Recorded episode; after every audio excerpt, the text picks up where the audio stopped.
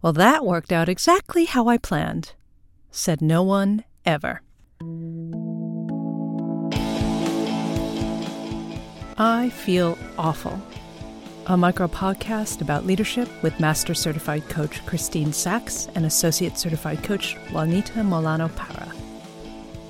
Chronicle 12 Consistency.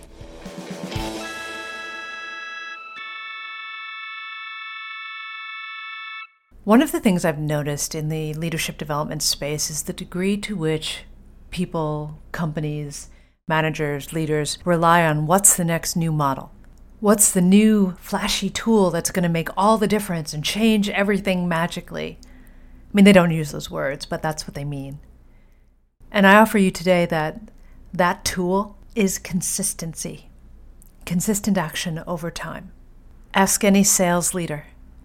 It actually doesn't matter what tools or what fancy speech you have. Those things are important. But if the salesperson isn't out there making calls every day consistently, there won't be any sales. If a leader says one thing one day and then another thing another day, of course there's confusion, because people don't know what thing to follow. Call to action one Where are you inconsistent and blaming your circumstances? Number two, take up a 30 day game. That thing that you're inconsistent in, Set up a challenge where it's 30 days of consistency and notice what shifts. Notice what resistance shows up.